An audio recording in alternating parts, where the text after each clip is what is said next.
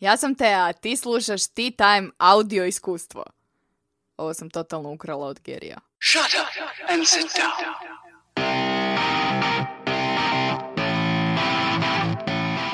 Bog svima i dobrodošli u zadnju, posljednju epizodu tematske serije Radim po svom, u kojoj smo se fokusirali na eh, jedno od najčešće postavljenih pitanja, a to je kako raditi posao koji voliš.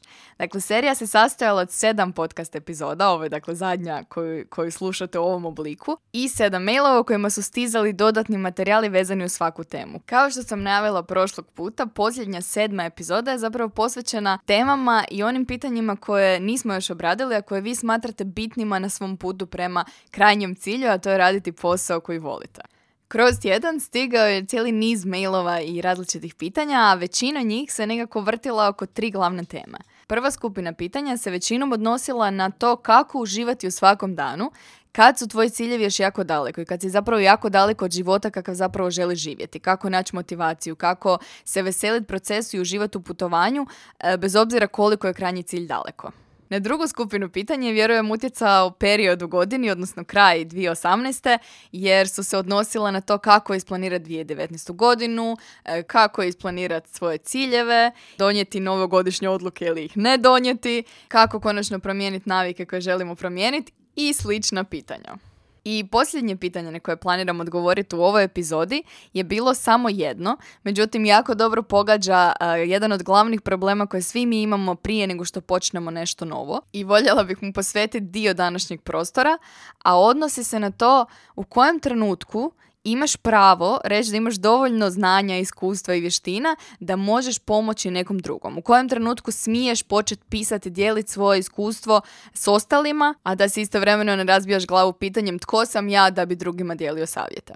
S obzirom da danas imamo dosta toga u planu, uh, završit ću s uvodom i krenut odmah na odgovaranje na prvu skupinu pitanja. Dakle, kako uživati u svakom danu kad ti se čini da si jako daleko od svojih ciljeva i života kakav zapravo želiš?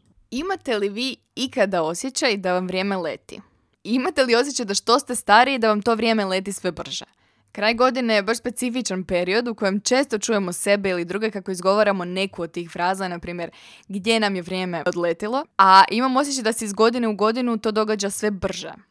I ono što je zanimljivo je da za takvu pojavu postoji znanstveno objašnjenje. Dakle, što smo stariji, to nam rutina, nekakva dnevna, postaje sve predvidljivija.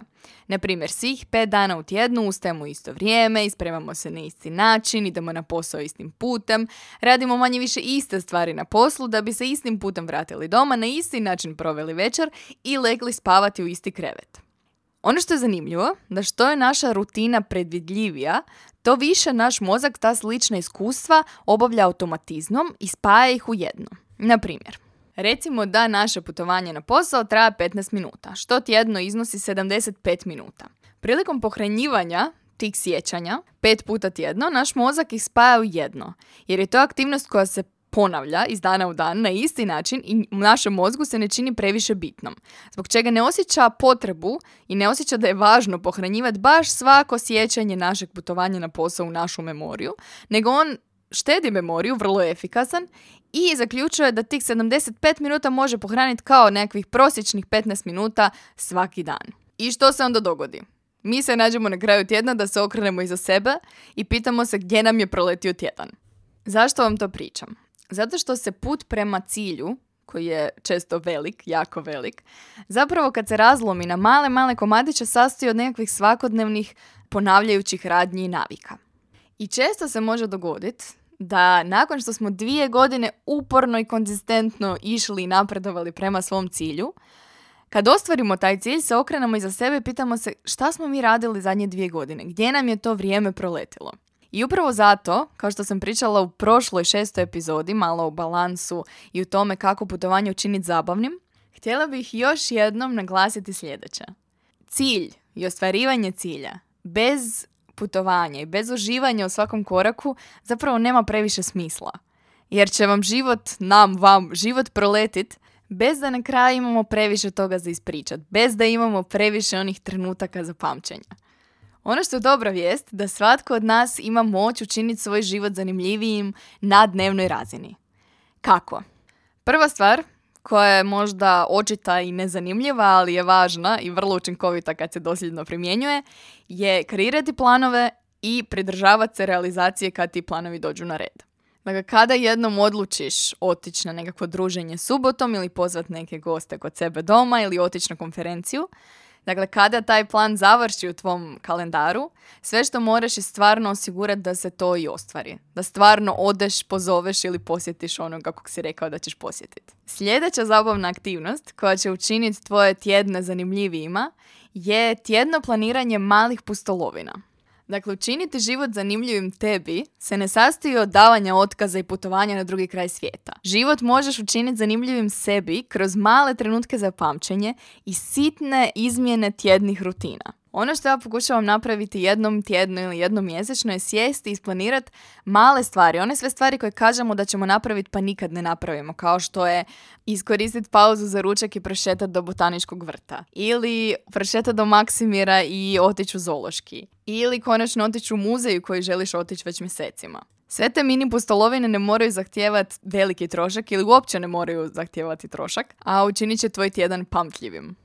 Isto tako, postoje aktivnosti koje ne možemo izbjeći svaki dan. Dakle, svaki dan moramo doručkovati, ružati večerat, moramo oprat zube, moramo se umit, moramo se spremiti za posao i doći na taj posao. Međutim, svaku od tih nekakvih rutinskih aktivnosti možemo učiniti malo drugačijom i malo zanimljivijom. Na primjer, ako svaki dan doručkuješ u seriju, pokušaj jedno jutro slušati podcast. Ili ako svaki dan jedeš ručak na istom mjestu, pokušaj dogovoriti nekakav lunch break na drugom mjestu s nekim drugim koga poznaješ. A ako je vani lijepo vrijeme, nemoj čitati knjigu kao što je uvijek čitaš uh, u krevetu ili na kauču, nego odi čitati knjigu u park. Ili ako već moraš učiti za ispite, napravi si kavu na način na koji najviše voliš, lijepo ju serviraj, stavi si keksić na tanjur kao što je to u kafiću, upali Coffeetivity na kojem imaš prave zvukove kafića ako te to veseli i pravi se da učiš u kafiću. Ili stvarno odi učiti u kafić. Dakle, svakom danu možemo pronaći male stvari koje nas vesele. Meni je do sada najdraži eksperiment koji možda najbolje pokazuje e, važnost mijenjanja svoje rutine je sjećanj ove godine, dakle sjećanj 2018. Sjećanj inače jedan od onih sporih, sivih, e, često depresivnih mjeseci u godini koji nekako na kraju, iako djeluju kao da se vuku, na kraju prolete i u njima se rijetko dogodi nešto veliko, nešto zanimljivo, nešto što ćemo pamtiti cijeli život. Prošle godine odlučila sam promijeniti taj mjesec koji niko ne voli i u njega ugraditi novu naviku. Naviku koju nikad do tad nisam isprobala, osim kad sam se morala rano ustati za putovanje ili za odlazak kod liječnika. Dakle, prošli sjećanj odlučila sam ustajati svaki dan, dakle 20 radnih dana u tom mjesecu, u pet ujutro. Puno sam već pričala o toj navici i o tom cijelom iskustvu, pa neću opet, ali činjenica da i 12 mjeseci kasnije ja vama pričam o svom sjećnju i činjenica da ga se sjećam dan danas je dobar pokazatelj koliko male stvari, mali eksperimenti, mali izazovi, male nekakve avanture koje ugradite sami u svoj život mogu imati veliki utjecaj na e, dobar osjećaj koji imate svaki dan. Ono što dodatno čini naš život zanimljivijim je učenje novih stvari. Dakle, naš cijeli mozak se provodi kada uči nešto novo. Svi mi svakodnevno konzumiramo jako puno novih informacija, gledamo videe, čitamo knjige, međutim puno rijeđe te informacije i te ideje primjenimo. Primjena tih informacija i savjeta bi mogao biti jedan zanimljiv način na koji možemo promijeniti svoju rutinu i učiniti svoj dan zanimljivijim. Dakle, naš mozak razmišlja na sljedeći način. Ako imam 365 ponavljanja iste aktivnosti na isti način, zašto bih spremio svih 365 kopija istih ponavljanja kada ih mogu spojiti u jednu i uštediti na prostoru? Nemojte dozvoliti da vaša 2019. godina bude takva i da vaših 365 potpuno novih uzbudljivih dana na kraju godine postane jedno, nego pokušajte svaki dan učiniti posebnim i zanimljivim. Druga skupina pitanja koju ste slali odnosila se na planiranje 2019. godine. E, prošle godine sam pisala o nekakvom procesu koji volim proći svaki prosin, svakog prosinca na kraju godine. Pričala sam vam o vision boardu, pričala sam o pisanju pisma sebi za 12 mjeseci i link tog e, blog posta će vam stići mailom ako ste prijavljeni na Time newsletter. Ono o čemu želim pričati danas, dakle nečem novom o čemu još nismo pričali po pitanju planiranja nove godine, su liste. Konkretno, htjela bih s vama podijeliti pet listi koje sam napravila tijekom ovog tjedna između Božića i Nove godine s ciljem da 2019. stvarno bude dobra godina. Da osiguram da sve ciljeve koje imam i ostvarim, a s druge strane da je učinim zabavnom i zanimljivom. Dakle, slijedi pet ideja listi koje možete napisati, kreirati na kraju ove ili na početku sljedeće godine ili zapravo u bilo kojem trenutku kad slušate ovaj podcast kako biste svoju godinu učinili zanimljivijom i uspješnijom. Prva lista na tom popisu je lista stvari koje trebate izbjegavati. Ideju za ovu listu dobila sam u trenutno meni najdrže knjizi The Third Door, a ideja je sljedeća. Uzmite dva lista papira. Na prvi papir napišite popis 25 stvari ciljeva koje želite ostvariti u sljedećih 12 mjeseci. Zatim, kada biste mogli ostvariti samo 5 od tih 25 ciljeva u sljedeća 3 mjeseca, što bi to bilo? Tih pet stvari prepišete na drugi list papira te ih prekrižite sa prvog lista. I sada imate dvije liste, dva popisa. Na vrh papira na kojem se nalazi pet prioritetnih ciljeva, zatim napišete naslov lista prioriteta. A na onaj prvi papir, na kojem je ostalo 20 ciljeva, 20 stvari, napišete naslov lista stvari koje moram izbjegavati. Ono što je Alex naučio od pametnijih od sebe je da trik da bi ostvario prvih prioritetnih pet ciljeva je zapravo u izbjegavanju preostalih 20. Tako da je lista stvari koje moram izbjegavati prva lista koju sam kreirala u prošlom tjednu. Druga lista je lista stvari koje želim naučiti u 2019. Dakle, kao što sam već spomenula, kada ciljeve koje smo definirali, kao na primjer sada, dakle definirali smo pet ciljeva koje želimo ostvariti u sljedeća tri mjeseca, odnosno 12 mjeseci, ti ciljevi kad se razlome na male sitne korake se zapravo sastoje od vještina, odnosno navika koje moramo savladati da bismo ih ostvarili. Zbog toga je sljedeća lista lista stvari koje želim naučiti u 2019. godini. Način na koji se ja volim fokusirati na usvajanje novih vještina je posvetiti cijeli jedan mjesec uh, jednoj vještini. E, zašto? Zato što kažu da mijenjanje previše stvari odjednom je zapravo savršen recept za neuspjeh.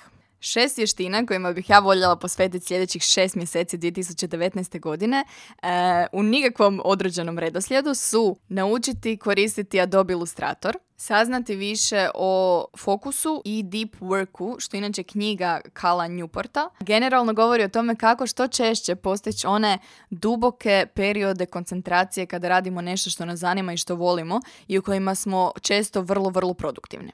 Treća stvar koju želim naučiti je optimizirati spavanje. Iako generalno jako dobro spavam i nemam problema sa nesanicom, ono što bih voljela, odnosno što je krajnji cilj, eh, je ići spavati svaki dan u isto vrijeme i postići na taj način da se budim svaki dan bez alarma. Četvrta stvar, kako primijeniti pročitano. Dakle, bez obzira na to što jako puno čitam, primijetila sam da imam prostora za napredak u primjeni informacija, jer samo čitanje bez primjene pročitanog zapravo nema previše smisla. Četvrta stvar koju želim naučiti u 2019. je pisanje na engleskom. Već sam spomenula da u 2019. imam plan početi kreirati sadržaj i na engleskom jeziku i bez obzira na to što nemam generalni problem s engleskim, moram priznati da već dugo nisam konkretno nešto pisala, a isto tako ako se sjetim svojih početaka na tea time moram priznati da su mi bili potrebni tjedni, odnosno niz tekstova prije nego što sam pronašla nekakav svoj stil izražavanja bez obzira što se radilo o mom materinjem jeziku. Dakle, isto stvar, eh, svjesna sam da će mi za isto stvar na engleskom trebati neko vrijeme.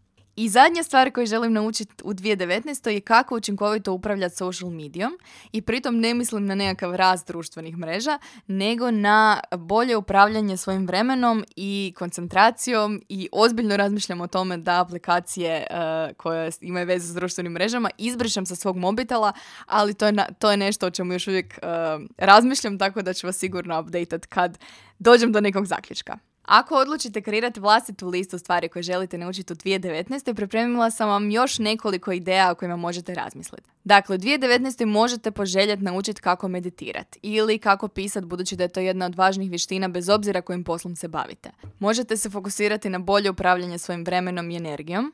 Možda želite raditi na vještini aktivnog slušanja. E, storytelling je trenutno jako popularna vještina koja nam svima treba. Možda ćete se fokusirati na izgradnju novih navika, kako ih učinkovito usvojiti, odnosno kako promijeniti postojeće. Možda vas zanima produktivnost i želite savladati sustav Getting Things Done. Neki od vas žele pokrenuti vlastiti blog, zbog čega će vam trebati znanje WordPressa. Vještina koja je meni jako zanimljiva, koju planiram ugurat negdje u 2019. je kako razumjeti one podatke o sastavu prehrambenog ili kozmetičkog proizvoda, dakle ono što piše iza na uh, etiketi, a nikome nije jasno. Nekome možda budu zanimljive osnove samoobrane, što i meni zvuči jako zanimljivo.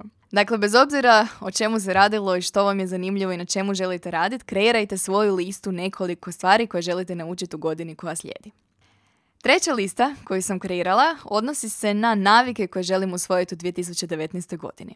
Odabir navika se nekako vrlo blisko naslanja na ciljeve koje sam si postavila, odnosno na vještine koje želim usvojiti, jer zapravo sve to se sastoji od stvari koje radimo svaki dan.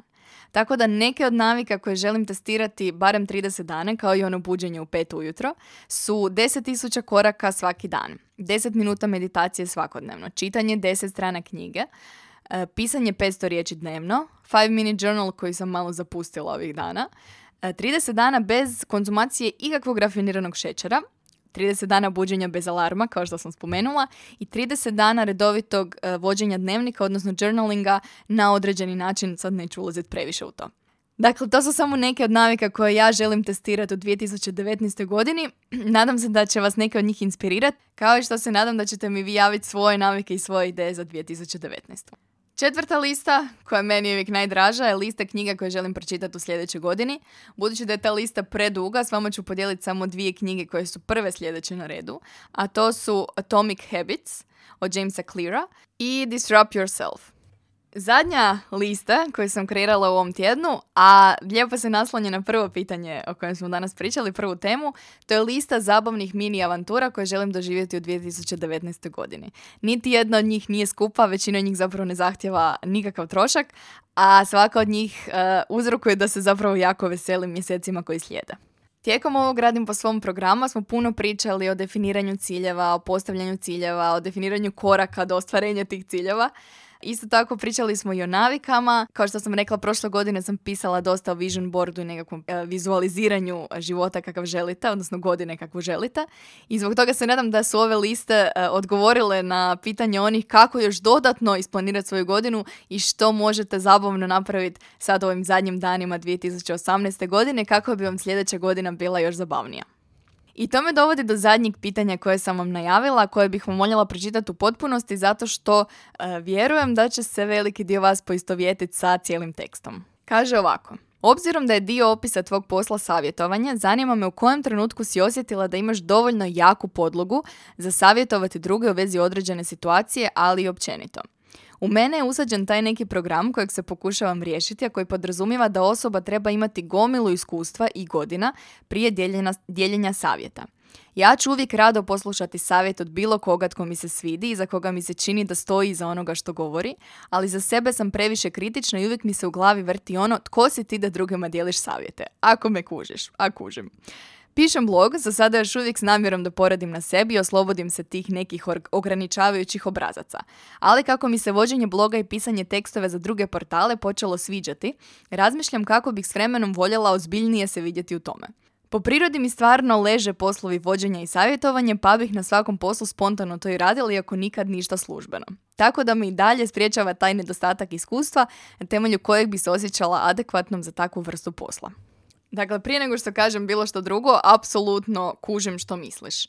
E, ja sam imala tu sreću ili nesreću, kako se uzme, da direktno nakon faksa završim u području konzultinga. I taj posao je zahtijevao od mene da i sa svoje 24-25 stanem pred ljude koji su dvostruko nekad ili trostruko stariji od mene i prenosim neko znanje i neko iskustvo.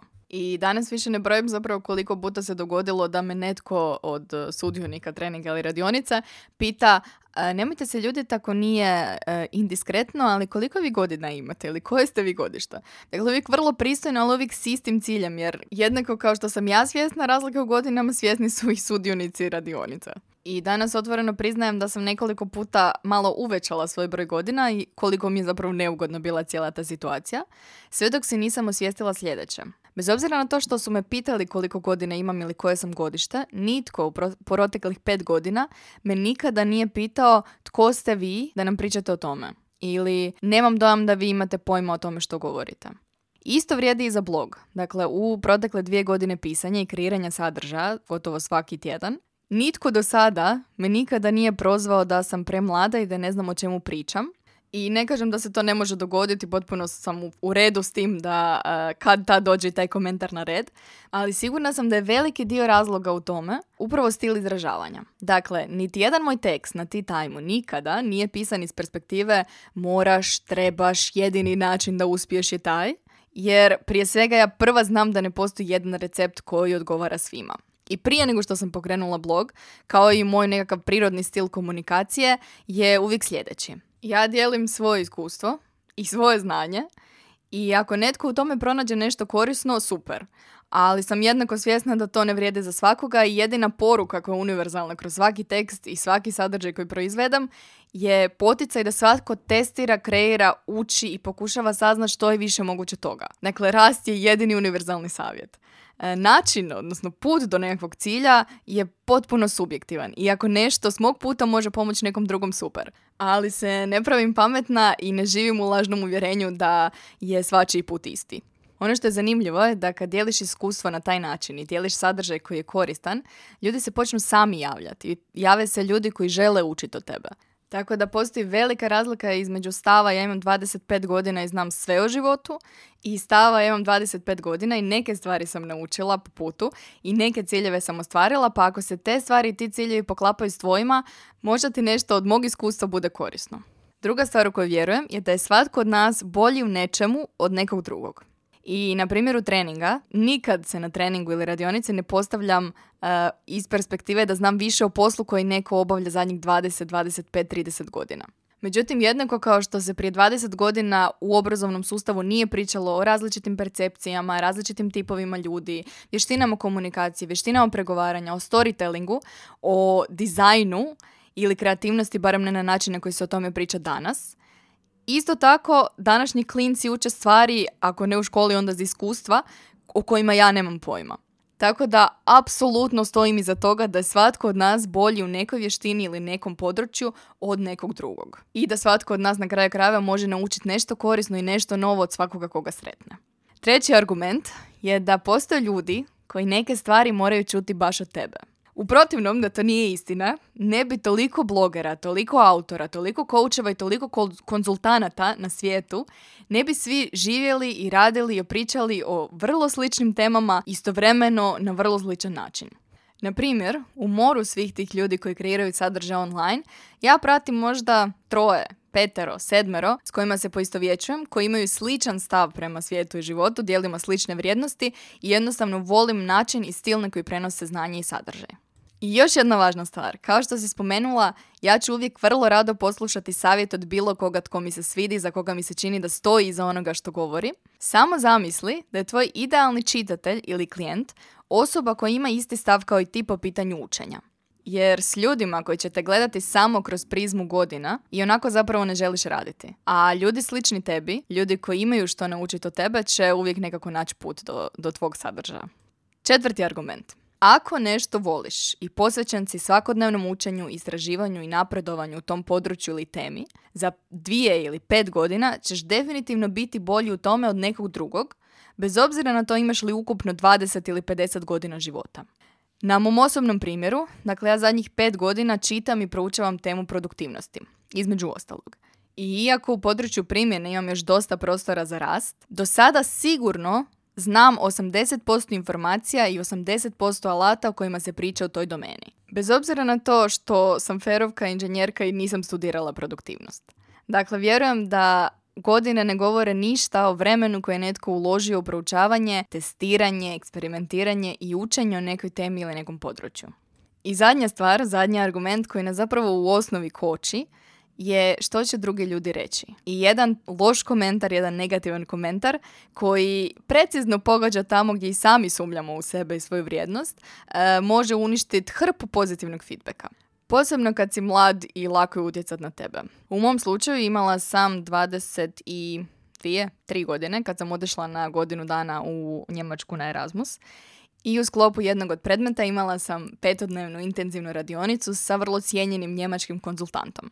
Prije svega morate znati da je consulting e, zanimanje koje sam ja htjela raditi od uvijek. Prije svega pomaganje ljudima je meni djelovalo kao najbolji posao na svijetu. Proučavanje različitih industrija i poslovnih problema mi je djelovalo kao izazov koji mi se čini toliko uzbudljivim da bi to radila cijeli život. A istraživanje, strukturiranje i prenošenje informacija kroz radionice i sastanke mi je djelovalo najbolje ikada.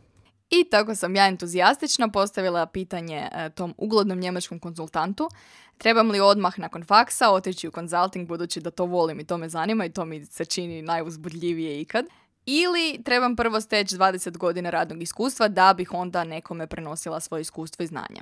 Budući da se radilo o tradicionalnom njemačkom konzultantu koji je odrastao i školovan u potpuno drugom sustavu, e, pretpostavljate da mi je on rekao da je najbolja jedina sigurna opcija ova druga, dakle prvo steći 20 godina radnog iskustva. I taj njegov savjet me jako dugo pratio, skoro sam nakon faksa završila na poslu na kojem bih stekla puno radnog, praktičnog, ferovskog, inženjerskog iskustva. Međutim, nisam i jako sam sretna zbog toga. Tako da ako kažeš da ti po prirodi stvarno leže poslovi vođenja i savjetovanja i ako ti se vođenje bloga i pisanje tekstova e, sve više sviđa i vidiš se ozbiljnije u tome, je li mišljenje drugih ljudi stvarno vrijedno žrtvovanja onoga što te veseli u čemu uživaš? Moj odgovor na to pitanje je uvijek apsolutno ne, tako da je to e, zadnji argument koji imam podijeliti na ovu temu. I to me dovodi do kraja posljednje radim po svom epizode u ovom programu. Bilo mi jako lijepo družiti se s vama proteklih sedam tjedana, odnosno malo više s obzirom na tehničke poteškoće u jednom trenutku. I zbog toga sam odlučila da radim po svom hashtagu, odnosno program Nestaje ovdje. I imam neke planove za sljedeću godinu, o čemu ću vam pričati više u 2019. Za one koji su se tek sad uključili, odnosno za one kojima je ovo prvi podcast koji slušaju Radim po svom programu, ako želite primiti drugi dio programa, odnosno materijale eh, koji stižu mailom, Prijavite se na linku u opisu ovog podcasta. Za sve ostale, nemojte da ovih naših sedam tjedana ostane samo na teoriji. Primijenite nešto od ideja koje ste čuli, barem jednu, i nastavite uvijek, bez obzira na okolnosti, bez obzira koliko je vaš cilj velik, bez obzira na to što drugi kažu, nastavite raditi po svom. Ja sam Tea, a vi ste slušali Tea Time Podcast.